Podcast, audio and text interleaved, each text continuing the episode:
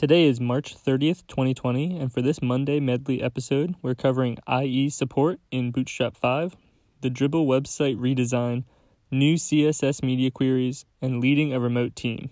Let's dive in. A recent Themesberg post discussed Bootstrap 5, which will be released later this spring, and how it will not support Internet Explorer 10 or 11. This decision is being made in the web community more often, with many large companies already dropping support for Internet Explorer. Despite the lowering usage, Microsoft will continue to support IE 11 through 2025. Dribbble, a social networking platform for designers and creatives, recently rolled out a new website design. This is the first redesign for the Dribbble website in 10 years and strives to showcase the designers more. Included in the redesign is updated profiles, new collections, and a new curator profile type. LogRocket released a post a few weeks back about the forthcoming new CSS media queries.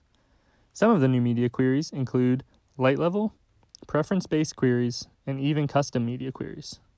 These new media queries are still in spec, so some are available while others are still being worked on.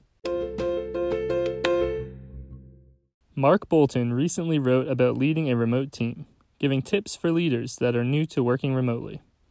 Information like this is becoming increasingly important as teams are currently being forced into remote work longer than originally thought.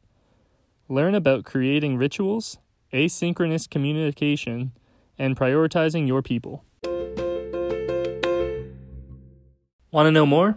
Head to FEW Daily for more of today's topics and other front end web content. That's all for today. Tune in tomorrow.